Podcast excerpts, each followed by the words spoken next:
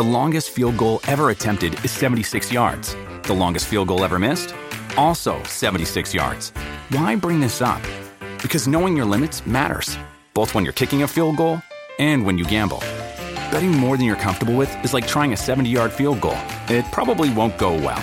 So set a limit when you gamble and stick to it. Want more helpful tips like this? Go to keepitfunohio.com for games, quizzes, and lots of ways to keep your gambling from getting out of hand. What does motion sound like? With Kizik hands-free shoes, it sounds a little something like this.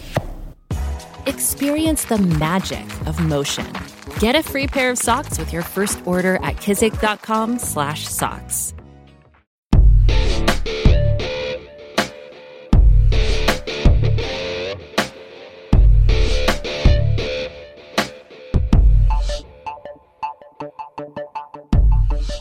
It's time for another episode of the Imbalance History of Rock and Roll. I'm Ray Koob, I'm Marcus Goldman.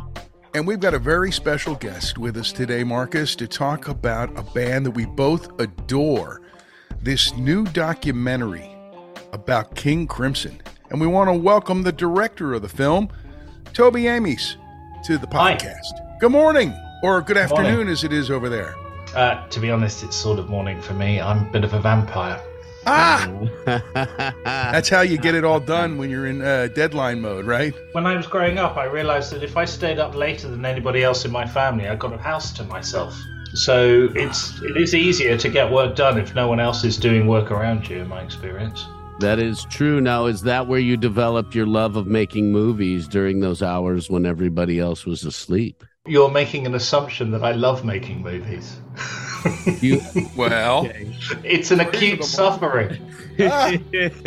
especially if you're working with uh, a guy like Fripp, right? It could be challenging or even frustrating. I think it's important to state that it's both challenging and inspiring. I can see that double edge like that big time because watching the movie, we saw the real side of who Robert Fripp was, and we heard from uh, many people. Before we really jump into talking about it, can you tell us how you became involved with the documentary, how you connected with Robert Fripp, and the whole process of the beginning of the documentary? Sure, it was for geographical reasons principally. My family live in the same town as, as Robert in, in Worcestershire. Bearing in mind, two two members of, of Led Zeppelin are from, and um, Black Sabbath used to rehearse there. You could call it the home of metal. West Midlands represent. He, Um, ma- he made I- the W with his hands and then the M, the downward, this like Yeah. flipped it. So you guys, Yeah. because we're not on video, we got to at least let them know what all we're doing That's here. probably for the best. Although your hair is looking rather nice this morning, I have to say, Toby. That's very sweet of you. From the front. Jungle in the front, desert in the back. Yeah, so I met Robert socially via my parents. He'd met my parents, and um, then I did a bit of work for him on a radio documentary I made for Radio 4 about archiving. And then I just was round his house one night for just before Christmas and um, was telling him a story about how my first film, The Man Whose Mind Exploded, had inspired somebody to send me a message saying that they had created a sort of sex cult based on the notion of cosmic fuck, which was a tattoo that the main character in the film had. My re- recording machine doesn't work in my head. I can't remember even how old I am now. Never know if I'm 60 or 70. And I was saying to, how, to Robert how extraordinary it was to make a work of art that was one thing to you and then became something else to other people. And as a result, you know, I had this conversation with him how about how great it was that, you know, that, that your work of art carries on, it gets a life of its own after it's finished. And the next morning, I got an email saying, Will you pop round to the house? There's something I want to discuss with you. It's going to be 50 years since King Crimson's inception and we should make a film called Cosmic Fuck, spelled F U K C, mm. prog rock pond scum set to bum you out. So that I was the working title at the beginning. That was the working title. That was the there are there are two iterations of the film, and that was the first iteration of the film. You know, who would say no to an offer like that?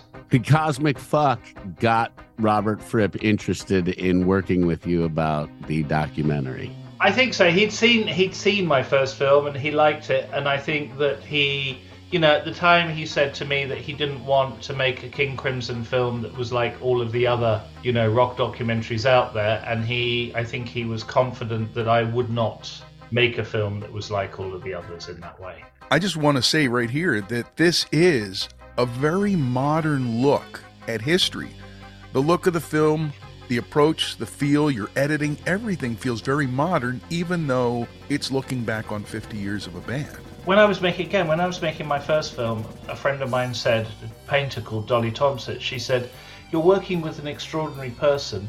Let him be the guide to to how the film takes form." It, it may not be immediately apparent, but some of the sort of ideas I experienced in working with King Crimson informed what the film became to be came to be and, and one of those things in particular is this idea of being present, being in the moment. And I think that one of the film's successes is that when you're watching it, you're in the same moment as the band members. What I didn't want to do is have a bunch of like old men sitting in chairs talking about the good old days. When when ex members of the band turn up, they operate as a sort of chorus, commenting on on the action that's happening in the middle. And the reason I did that is not to dismiss the experience of the older members of the band or the previous members of the band at all, but it's to draw a comparison. Because you're not seeing live footage, as it were, of Bill Bruford playing in King Crimson now, if you see Jeremy Stacey or, or Pat playing drums and Bill's talking about the pressure that he was under, you begin to understand the pressure that other members of the band are in now. So you're drawing an analogy between those two things without getting bogged down in basically doing a Wikipedia article with pictures. and also, in when I started off making the film, I did I did a certain amount of research and very quickly came into contact with the intense and often quite bitter arguments about which version of the band was better or what happened when, why things happened in the past. That stuff is just not very cinematic if your core material is is old men arguing about the past, you have to find a way of making that vital and fun to watch on screen.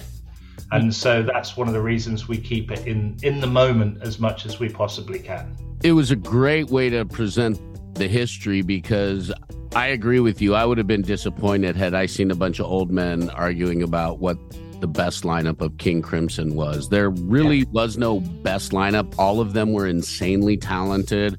All of them were sick musicians.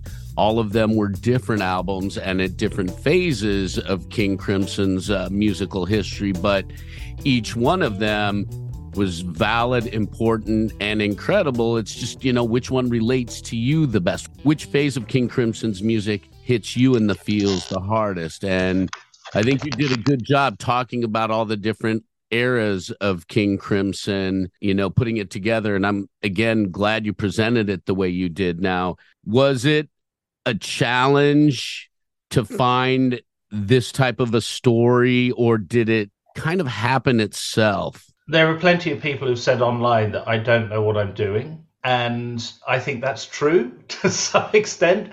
And the reason I think that's true is because I try to enter a situation like this with as open minded as possible. Um, as Robert might have described, might describe it sort of, you know, that I was innocent of King Crimson. So I was keen to keen to keep a certain amount of that innocence because that gave me by my perspective on King Crimson becomes analogous to the audience's experience of King Crimson. As long as I'm not asking like really stupid questions, and as you're both aware in the film, on the occasions where I do ask gets I ask stupid questions, I get told off for asking stupid questions. well, that's Fripp's um, nature, isn't it? I mean, yeah, but know, this is really the thing is, is that, but before getting into that, I just want to state that that what I wanted to do was discover the principles at work at the heart of King Crimson because I think what's fascinating about that band is that as we've established it's got all of these different iterations and they're very very different and at the same time it remains King Crimson. So I wanted to sort of see where the consistent principles were and then see how those operated in different versions in the band, and particularly how they affected how people made music and how they operated in the band. That that was that was kind of my core approach, I suppose. And then well, kudos to you, sir, because you really achieved it in, in large numbers. And, and one, I'm sorry to jump in, but one of my favorite parts of that is where you take two different interviews, one with Belew and one with Bill Bruford, and you piece them together for those two to explain their mm, unusual relationship with Robert. And the thing that Bruford said that really got me was he was talking about the need for change. He says, otherwise, you turn into the Moody Blues. And I was like, oh, smack. Yep. He just totally took a shot at a big, wide swatch of the bands that were part of progressive early on. Yeah. Well, it's also, you didn't use the term prog. You know, I've been in Robert's company where that term has been used, and it's not viewed with any great degree of enthusiasm. And I think quite rightly, because once something becomes prog, it gets stuck in this genre, it's put in a box, and there's no idea of evolution or development possible. At least with the term progressive, there is this idea that it could go on to be something else. For me, it's a bit like when people talk about documentary as a genre, I'm like, it's not a fucking genre. It's a way of making films that includes all of the other genres. Because, like, when I put the um, uh, listing for the film on IMDb, under genre, I put documentary, comedy, horror, and I don't think that that's a more that's a very accurate description of the uh, of the film. But it also allows for, like the principles at the heart of King Crimson, it allows for for the possibility of change, the possibility of something different, the possibility, I guess, of something better. And that seemed to me to be one of the core principles at the heart of King Crimson that maybe some of those other bands from that era and that genre don't share. Is this idea of development. They keep on doing the same things.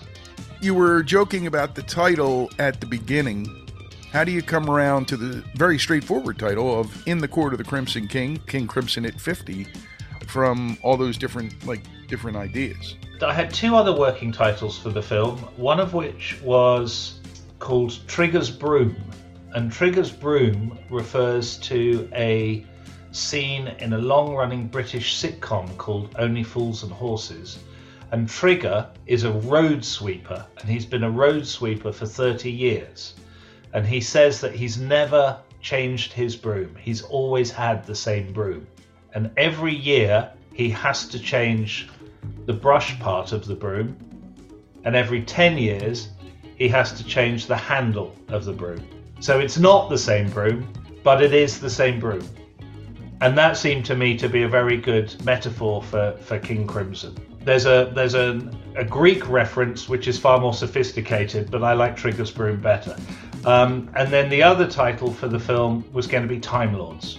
When I was looking at the sort of the principles at play here, I was aware that two of the big themes, both of King Crimson and, and what I wanted to put in the film, were time and death, and obviously there's a big link between those two things. The film starts with a metronome in the skull. It's only there for a couple of seconds, but it, I think it's sort of it's designed to just sort of go, this is the arena that we're playing in. One member of the band is facing, you know, the the harshest, most stark of of ex- existential challenges. He's facing his own death as they all are, though to one to a greater degree or, or more. They're all getting on, and several members of the band have already died. So this idea of them being Time Lords was interesting because it was fascinating to me that they are all, all are all facing their own mortality to a greater or lesser degree, and yet I would come around a corner and find them having arguments, not arguments, but like heated discussions about the tiniest increments of time and and so there was a wonderful irony to that as well. But and then and then Gavin told me that like if Pat hits a cymbal on his edge of end of the stage, by the time that that sound gets to Gavin's part of the stage, it's already out of time. True. You know, so they're dealing with these incredible, minute measurements. You showed a little bit of that argument or discussion, I should say, in the film when they were talking about that back and forth on the drums. And yeah. it was really fascinating. And it's like, man, working with these guys in some ways has to be difficult because they're so in touch and tuned into every minute detail and every single millisecond. Was it hard for you to process this? And did this change the way you looked at filming this film because of the whole time stamp or the uh, time details that you're talking about? I think in, in some ways one of the hardest things about that was that I was just in awe of their ability. I've been paid for playing music, but I can't find middle C on a on a piano keyboard. My old keyboard literally has writing on the keys so I know which notes to press in which which songs and so on. It was very intimidating oh, in a way. Um, but it is also like as Robert, you know, says in, in one of the interviews, he compares himself to an Olympic athlete. There's a point where you or someone off camera asks Fripp why he doesn't take a day off or a weekend off, me, and, yeah. and he uses the athletic comparison uh, that you're referencing about like you know you don't get that back. And i think it's true that when it comes to the athlete and their body and that's their that's their instrument they have to stay up to date. They have to work out every day. It's funny because he was very offish to you about that whole thing there because he really doesn't understand why you're questioning that he practices four or five hours a day. He just does. It's amazing. Yeah.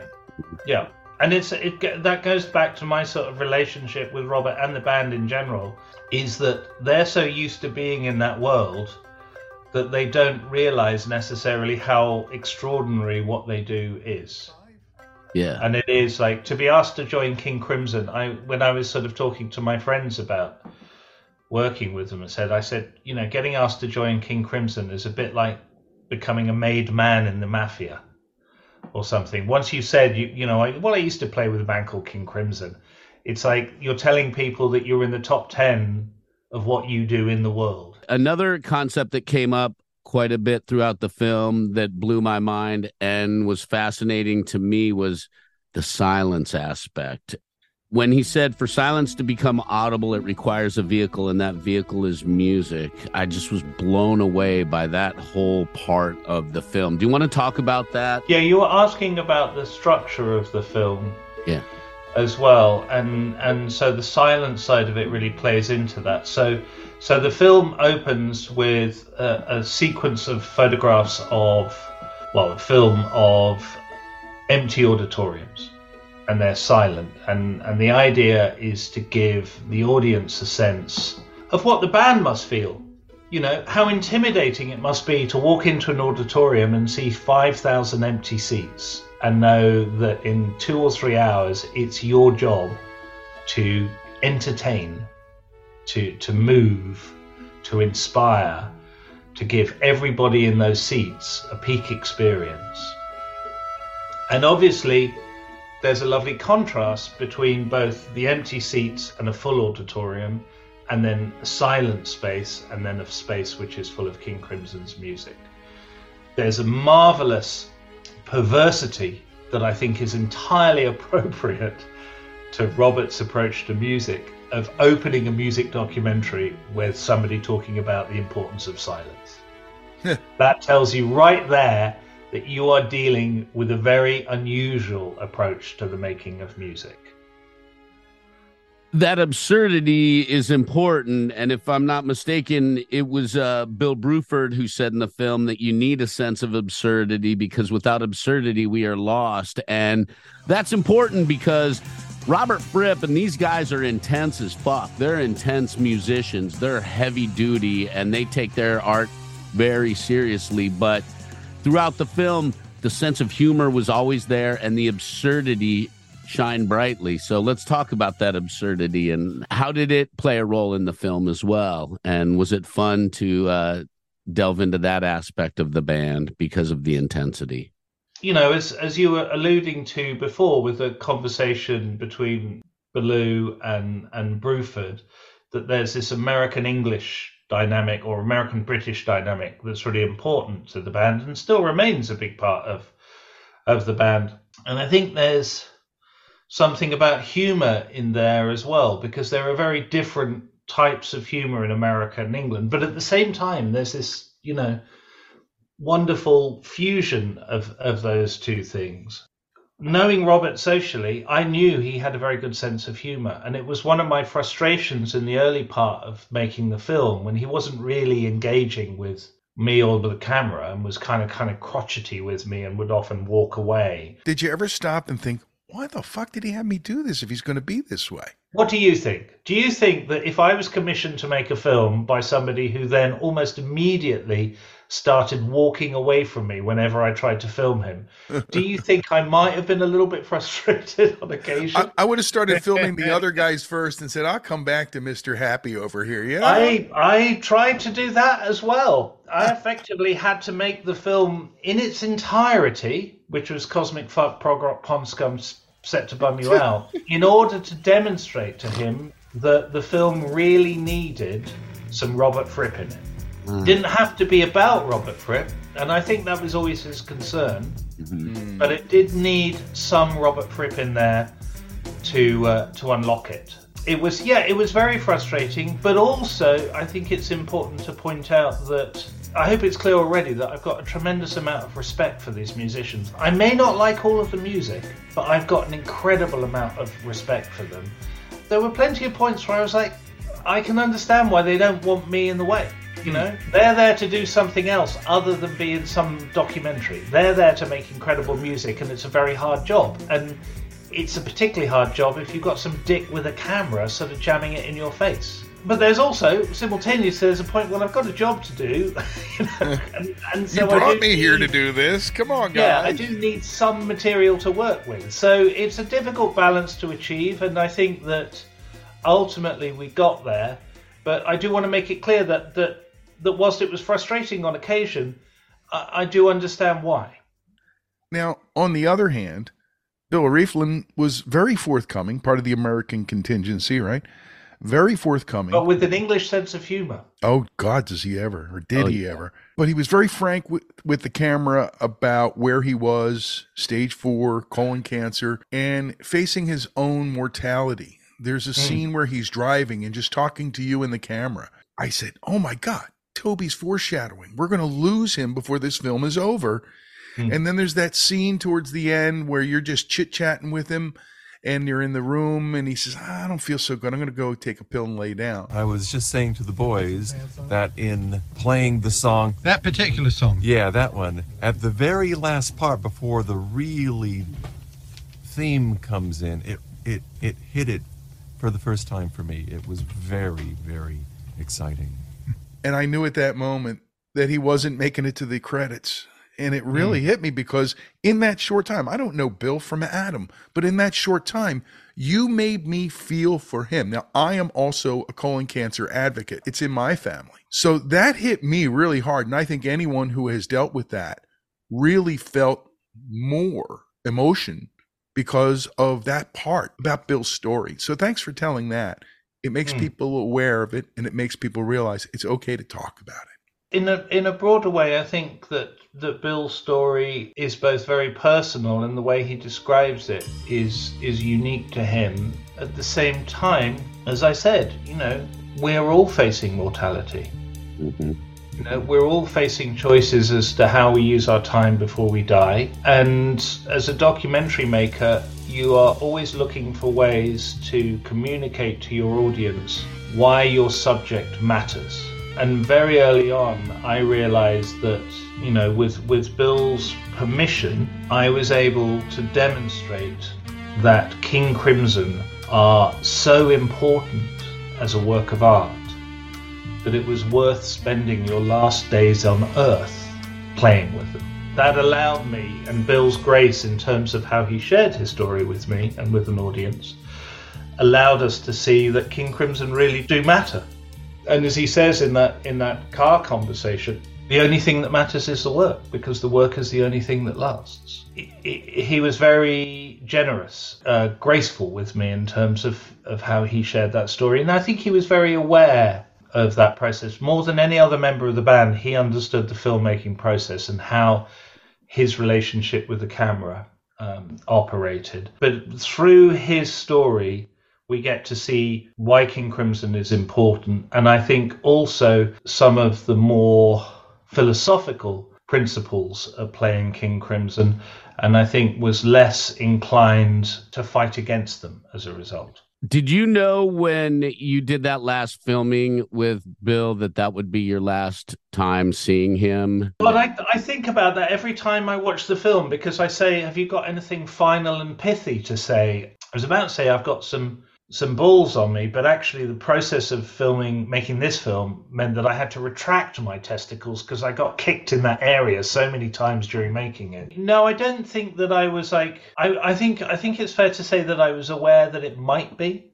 the last time I saw him, but that I hoped it wouldn't be. Another thing that I thought was really interesting and fascinating was that somewhere in the movie it was said that Bill Bill was Robert Fripp's only real friend who ever joined the band. Yeah. And I thought that was really interesting. That meant that he liked the musicians and respected them, but they weren't really friends the way he and Bill Rieflin were if you have an unpleasant nature and dislike people, that should be no barrier to work. Throughout most of the film, showed no emotion, almost like no empathy. But you know he has empathy because he's talking about Mr. Bennett and what Mr. Bennett said to him years ago. And that long pause was powerful. I was like, holy cow. Yeah, I noticed too. I'm watching and I'm watching and I'm like, what's the effect here? And then I realized he stopped himself because thinking of it, I saw one tear start to come down his cheek, and I was like, "Holy shit, man!" I take that took so many takes. I'm joking. Oh, okay. God, right, we'll cut that. Go to timeout, Toby. That's funny. but we call that we call that the megapause, and and certainly in terms of how the film was structured, again because you start with the discussion of silence and and it's not in the film, but but Bill Rieflin said to me that one of Robert's favorite aphorisms is that duration is subjective. And mm. as I said, it is a film about different ways of viewing and experiencing time as much as anything else. So you have the discussion of silence, and then when the megapause turns up, you have a very profound and, and you know quite uncomfortable in parts experience of, of silence. I think that I think you know with cinema that what you do is you go into a cinema and you you're shown human beings facing different types of, of challenges and problems, and those problems are analogous to the problems that we experience in our own lives. But that that that period with Robert where he doesn't say anything gives you a chance to examine him and see his humanity in a way that I don't want to say it unlocks him, but it, it, it, gives us a chance to see him as a human being that maybe hasn't shown up until that point. Mm-hmm. And it was very important to me, particularly with Robert's, you know, reputation for being a tyrant and so on. As Bill Bruford said, like a cross between Joseph Stalin, Mahatma Gandhi, and the Marquis de Sade. that that it was really important to see that there's a human being there. It's not just a caricature of a. despotic band leader. That I wanted the audience to see that this is a human being, in in spite of their reputation. We've talked a lot about silence, but two members of King Crimson, who delivered a lot of sound, are highlighted in the film as well. Uh, Ian McDonald only made one album with the band and then left, and his heartfelt, deep apology for hurting Robert because Fripp was real clear that his departure, and I guess Michael left too, that it really broke his heart. Said the straight man to the late man, Where have you been? I've been here and I've been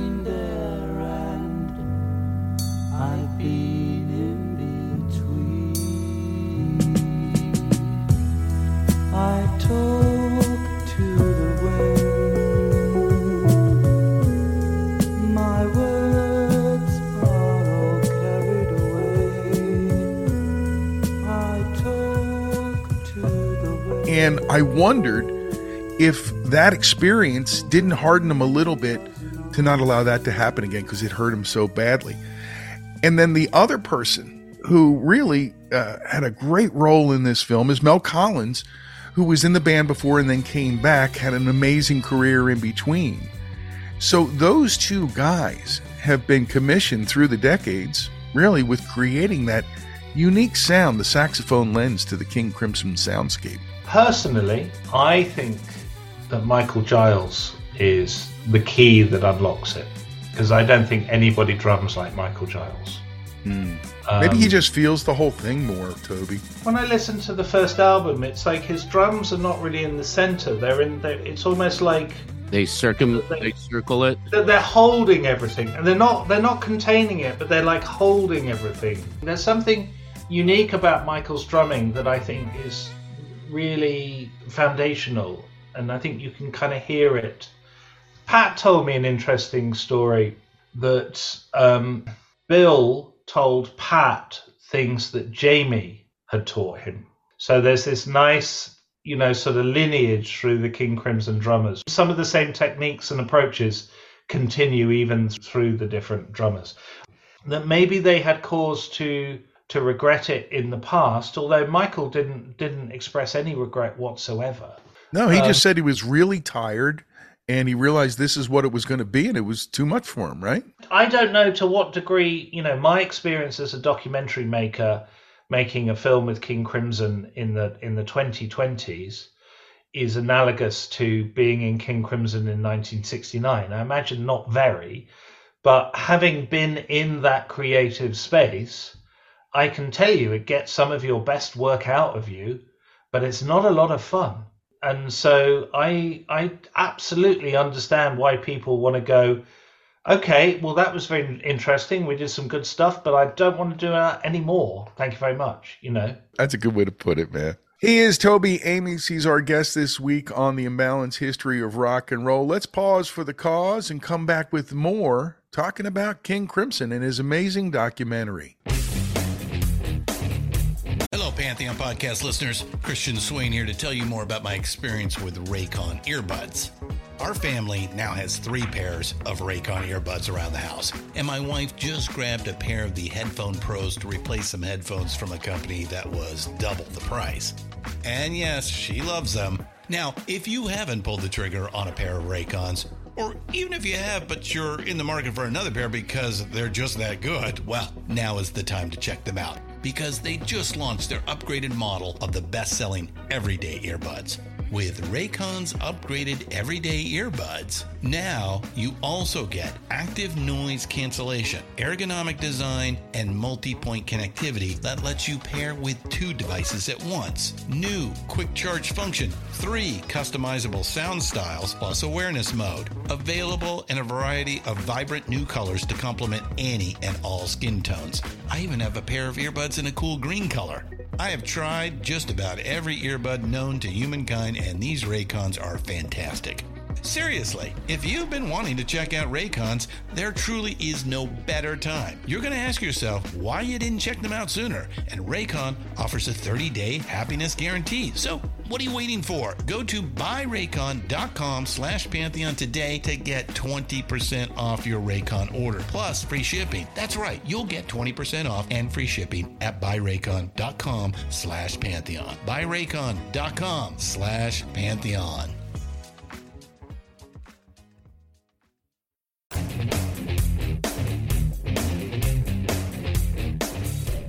Well, man, the celebration of the holiday season is already underway at Crooked Eye, right there at York and Montgomery in the heart of Hatboro.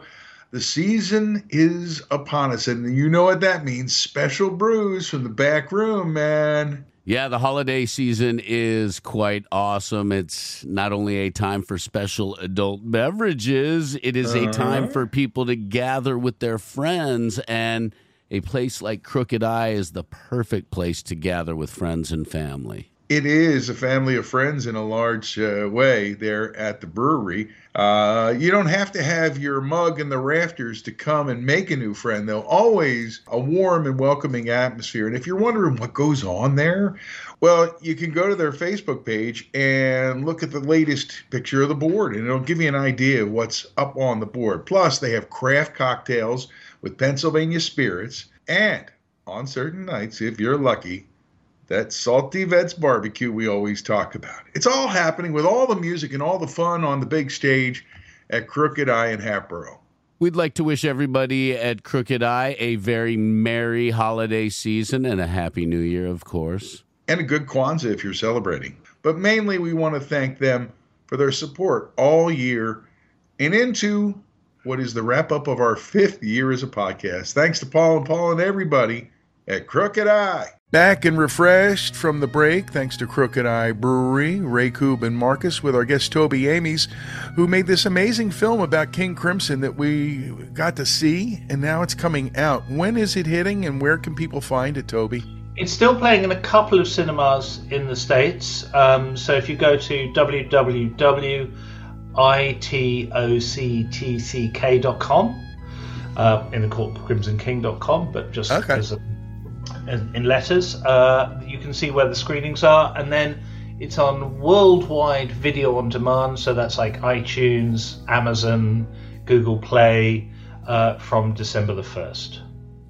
Will it be part of any of the uh, streaming services as free versus on demand? Will, will it be like part of the Netflix subscription or anything along those lines? It will just be on demand at the moment. Um, Will people be able to buy like Blu-rays or H, you know? Blu- Blu-ray is already available. That you can get that through Burning Shed or through Amazon's. There's a there's a sort of small Blu-ray, and then there's a classic kind of King Crimson box set type Blu-ray as well, with lots of extras on it, including clips from Cosmic Fuck Prog Rock Ponscom set to bump you out. this is the part where I tell you that if you are a King Crimson fan and you're listening, or if you're listening and you know somebody who loves them, get them this for the holiday gift. It will be worth it. No matter what you got to go through to get it, uh, check it out and make sure that the Crimson fan in your life can watch this because I think it's essential, even at this stage. When I started making this film, I was very aware that there was a huge fan base with a very particular set of expectations regarding the film and the band. It was my intention to take those expectations into account, deliver on them, but maybe not in the way that people were expecting. One of my favorite things about the response to the film is that even the nerdiest of Crimson nerds seem to have appreciated it, and it's a The very nerdiest small- of the nerdy, you, you sure? Because that's Well- that is there are some very I, I know those people recognize. I think that like the people who've managed to make it all the way through, you know, the Elephant Talk message boards or the Reddits or, you know, that they know everything anyway. That was always my approach. Is like, if you really care about chapter and verse of King Crimson, it's all there. Whether it's on the message boards or you know, in, in Sid Smith's magnificent book, is not anything I can tell those people now, except what I can put on the film by interviewing the people that survived. And I also think it's important to state that the second, after we have the credits of everybody who's in the film, the next set of credits are the people who are not in the film, because it was just not possible for me to do justice to every single member of the band in King Crimson it's not comprehensive in that way, but it never could be because it has to be an entertaining hour and a half. And if you have a cast of characters 19 people long, we would be an hour into the film just dealing with everybody's biographies. Absolutely. One of the scenes that really wowed me was the dancing in the rain scene. How did that come about and where did you film it? As I said, I, I sort of I try to approach things with this degree of, of innocence. It's somewhere between innocence and ignorance. But most of all it's it's an open mind. That's what I want. So so I try to be receptive to inspiration wherever I see it or encounter it. And so the first time I sort of went on tour with King Crimson, they started off with a friends and family show in Poznan in Poland. So I went there and I every time I'd sort of go to a town with them, I'd try and hang around during sound check and practice, and then I would wander off into the town to see if I could just get any local colour and stuff. And Poznan, hilariously um, and appropriately, has a record shop called Fripsklep. He's never visited. what? Hey, Robert, there's a record store named after you. Oh, sod off. You know, I mean, that's what I Um, expect his reaction to be. So I went there and I met, did an interview with the owner, who was very nice. Then after one of the shows, I was walking back through Poznan to the hotel, and I walked into this huge communist square in the center of town, and it was raining, and I heard tango music playing. And I looked at the end of the square, and there were these people dancing, tango dancing in the rain. And it was extraordinarily beautiful. And so I had cameras with me, and I was like, well, I'll just film this because it's so pretty. I didn't really, didn't have anything specific in mind, but there was a point where, from the big interview I did with Robert, he has this, you know, he was talking about some of the more kind of philosophical, spiritual ideas behind what he does. It's very interesting, but it's a bit dry to watch. So the editor, Ollie Huddleston, and I were looking for a way to kind of not show what he was saying, but provide the audience like with something to to entertain them whilst these these sort of more metaphysical ideas are being spoken about. So we used the dancers and Moonchild, um, and they, they dance perfectly to Moonchild in order to sort of, if you like, give you a spoonful of sugar to make the medicine go down. Yeah. And then the other thing at play there is I don't know if you guys have seen the movie Buffalo 66 by Vincent Gallo, Yeah. but um, was that a cat you just That was threw my over? Yes. He just jumped Okay. onto my studio desk. He makes regular appearances on the Nice. podcast. Unexpectedly, though, Toby. in Vincent Gallo's Buffalo 66, there's this beautiful sequence where Christina Ricci dances to Moonchild on her own in a in a deserted bowling alley. So it's a it's a gentle um, homage to to the work of Vincent Gallo. There. I felt madly in love with him. They haven't won a championship since 1966, and I missed that game because that's the day I had Billy. Did you like Buffalo too? One of the things you captured in that dry interview, as you called it, with Fripp, is his description of silence as a vehicle for the music that takes you to a sacred space, he called it. Hmm. And essentially, that explains an awful lot about where Robert Fripp comes from in creating this whole thing. Also, I want to say that your editors, what you say his name was? Ollie Huddleston. Amazing. Your editing gave me eargasms throughout the entire watching of the film. And it's one of the things that I think makes it very compelling and maybe mandatory for any KC fan. Thank you. Ollie's a musician, and um, ever since I first started making films, I've generally had the best editing relationships with people who, if they're not musicians, they at least have a very strong musical sensibility. You know, one of the things that play with the structure of the film, not quite to present it as a gig, but to have a strong idea of our set list, as it were, and something that I found a bit frustrating about some of the reviews of people said there's not enough music in it. It's like there's fucking music through every single bit of the film, except when people are talking about silence, generally speaking. You know, there are some quite deep cuts in there as well. But if people are referring, if the haters are referring to an absence of live music, it was, you know, partly because I was not allowed near anywhere near the band when they were actually playing live, and the most of the live shots that you see in there where they're playing in venues, I stole, and one of them, the last shot at the um, Royal Albert Hall, I got into a lot of trouble for for taking. Um, certainly on the on the extras, the DVD extras, we have this entire performance uh, of the band where they're playing in the round just for the cameras, and we sort of cut through the film to that as if you're you're visiting a live gig with with the band, and that gig is available in its entirety on on the DVD. What was the Uh, gig that that looked like they were in an ancient stadium? What That was, was that Pompeii. footage? That was Pompeii? Oh, yeah, yeah.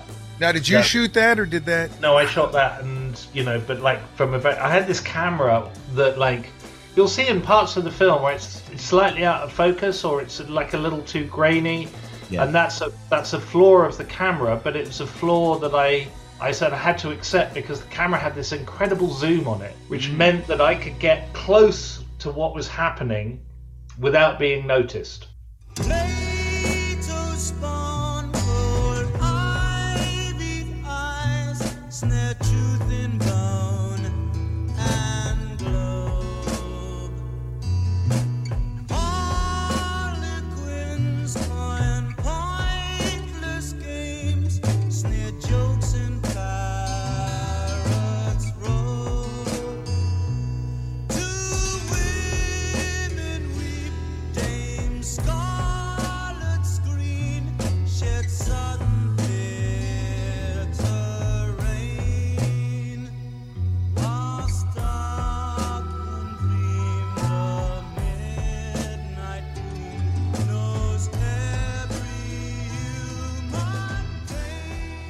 was I was far enough away that I couldn't hear myself being shouted at. That's interesting that you mentioned that because in the documentary, the story of the photographer who broke the code of shooting the show got his, got tossed out of the venue, and then they took his film and tore it up Yeah. because I guess Robert's anxiety or he's got some sort of issue where he doesn't want that sort of distraction while they're performing. It's great, I think that it's that intense because they're making sure that they deliver for the people that are paying and watching them. Yeah, I think that's perfectly fair. And and also as the as the he's a musician later says in the film, you know that they're creating something special up there and, and if somebody ruins it because they're more interested in having a record of them ruining that moment than being in the moment, it ruins it for everybody else. Very true. And it's a very large and growing school of artists who feel this way because of all the distractions for them, but also they want the audience to be focused on what they're doing, not whether their camera is getting it right. I also, as an audience member, the last thing I want to do is have my view of the band that I spend a lot of money and given up time to see blocked by somebody's fucking iPhone. 10 4, buddy. 10 Particularly when they're shooting it in portrait mode, not even in landscape. 100%. I used to be a I was a photographer before I became a filmmaker and I photographed lots of bands and I always took it, you know, as it was so important for me not to get in the way of the audience at a gig, even mm. when, you know, I was there professionally. And yeah, I think it ruins concerts. I agree 100%. I love the fact that there are bands that demand you t- keep your phones off and you get removed from venues. There is a I shot of somebody being told off for using their phone at Pompeii, and it was only it was only after we'd finished the film that I realised that the person telling that person off was me. So I've clear, I clearly, I mean, it just you know, let's make it clear is that I have some distance from King Crimson, but but I have drunk a lot of the Kool Aid at this point as well. That's fair. You're working with them very closely for an extended period of time. That makes total sense. Another question that I have, and this came up during the movie as well, is that King Crimson is a royal figure who is great but monumentally struggling, a regal animal always trying to emerge. Can you explain that a little bit more? You're asking me to explain Jamie Muir.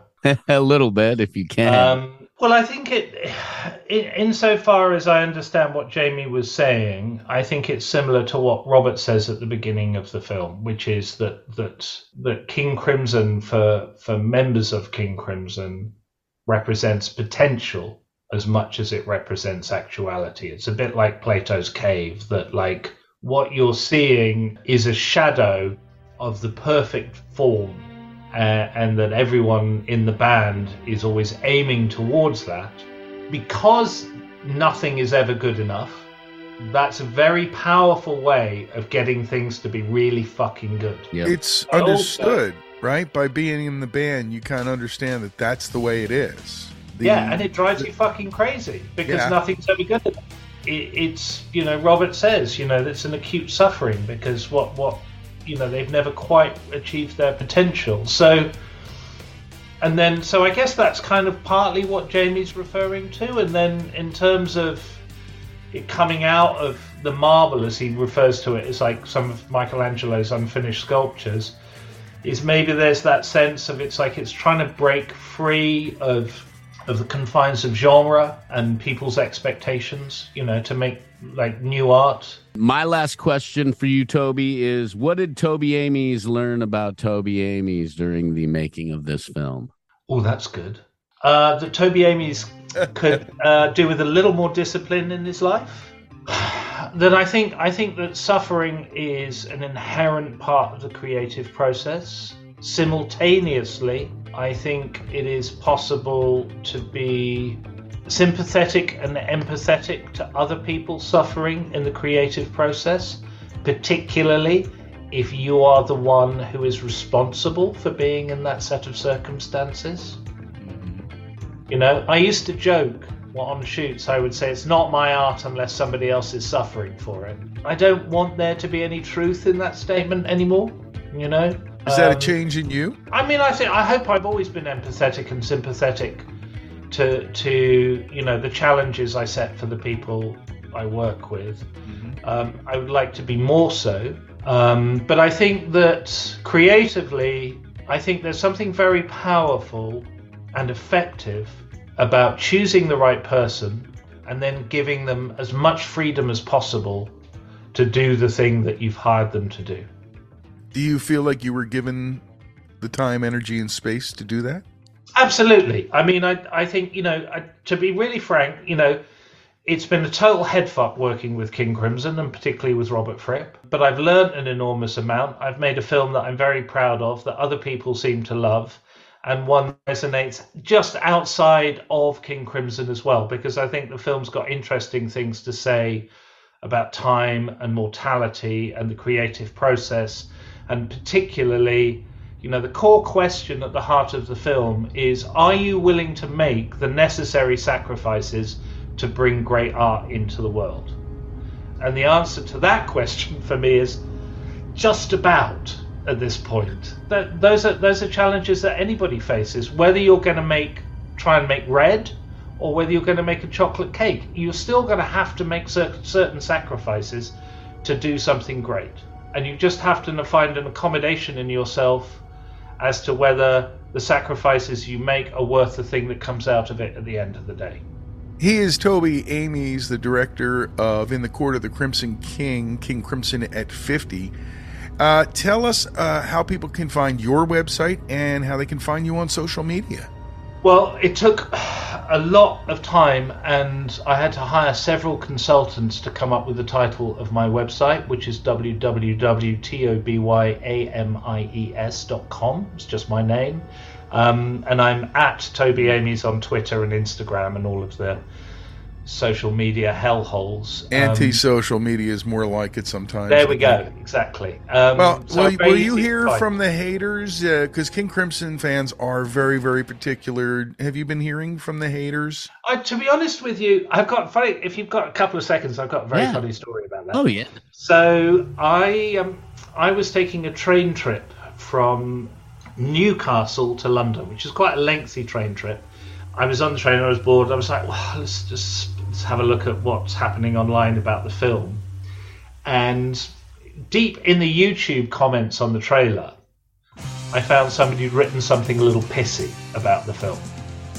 So I was like, well, that's, I think it's not quite right. It's up to people what they think about the film, but I don't like it if they've made assumptions about the film and then they've made a judgment based on those assumptions. Assume makes an ass out of you and me, as they say.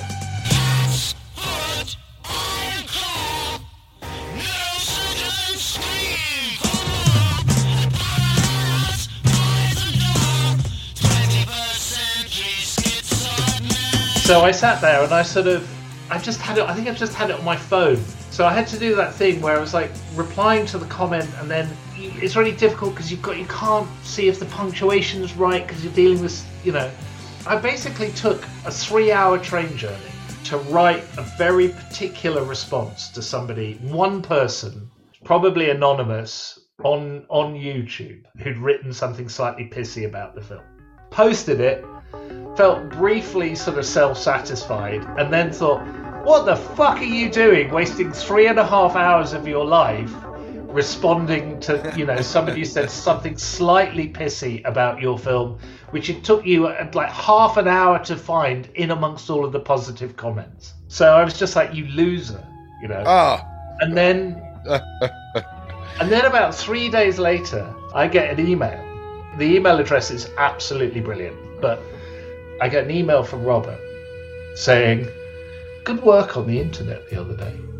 Ah! Just love that, like, the only other person who is like trawling through the comments as specifically as I am is is Robert. I just I just was like, oh, that's there's something so perfect about that.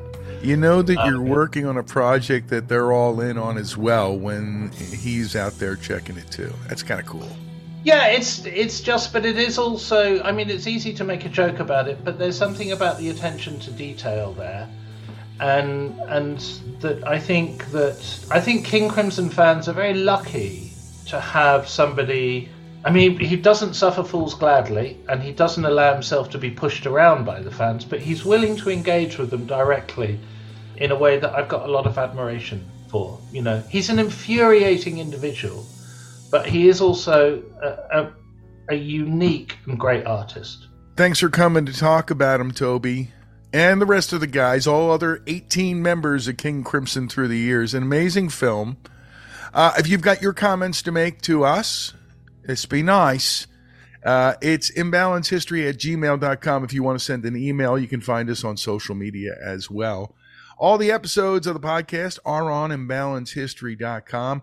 Toby Amies our guest. It has been a fascinating time just sitting here getting your take on a film that we both immediately fell in love with. So thank you Oh, for bless that. you. Thank you, gentlemen. No, thank That's you. No, no, no. say. Let's thank you. One last question. What's your favorite King Crimson song? I wouldn't say song. I would say um, album. I, Red is the one for me um, because I, as we've established, I'm from the home of metal, and that record to me is both a metal record and a punk record and a King Crimson record. You know, it's um, it's like most of my friends don't know King Crimson because we all grew up as punks and we were told not to listen to prog bands, Yeah. and unfortunately. King Crimson got lumped in there, but if you if I did have to say a song, it would either be um, Matte Kudasai, and there's an alternate version of Matte Kudasai which is extraordinary. Well, I mean they're they're all beautiful, but I, there's the the alternate one I'm particularly fond of, and then also Pin, Prince Rupert's Lament is just the guitar on that is extraordinary. And when I was making the film, and sort of wandering around the halls, you know, sometimes you would hear somebody just warming up or playing. And and you realise what an extraordinary privilege it was to be so close to that. I think it's good to have distance from your subject, and it's good not to know too much about your subject. But I was aware of the enormous privilege that I was in, the privileged position that I was in, in order to be able to to hear some of that stuff. And there's a couple of times I heard Prince Rupert's Lament, the guitar parts up close on that, and it was just, you know, it's a thing of real beauty. A fan moment. You're allowed to have those, even though you're a filmmaker and all that detachment stuff. You know, it's allowed. Thank you. Yeah. Toby Amies our guest this week on the podcast. Sadly, it's time for us to go. Until the next time that we crack the mics here in the Dark Talk Media studios, I'm Ray Koob, I'm Marcus Goldman. I'm Toby Amies. Thanks, Ray and Marcus. and you have been listening to the Imbalance History of Rock and Roll.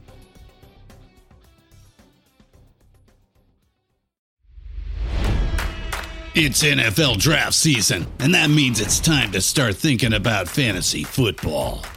FantasyPoints.com features industry leading experts and prognosticators using proprietary hand charted data to help you score more fantasy points. FantasyPoints.com is the place to go for whatever kind of fantasy football you play. Whether you play fantasy football, daily fantasy sports, or do a little bit of everything, Fantasy Points has the meticulously researched content to guide you to victory.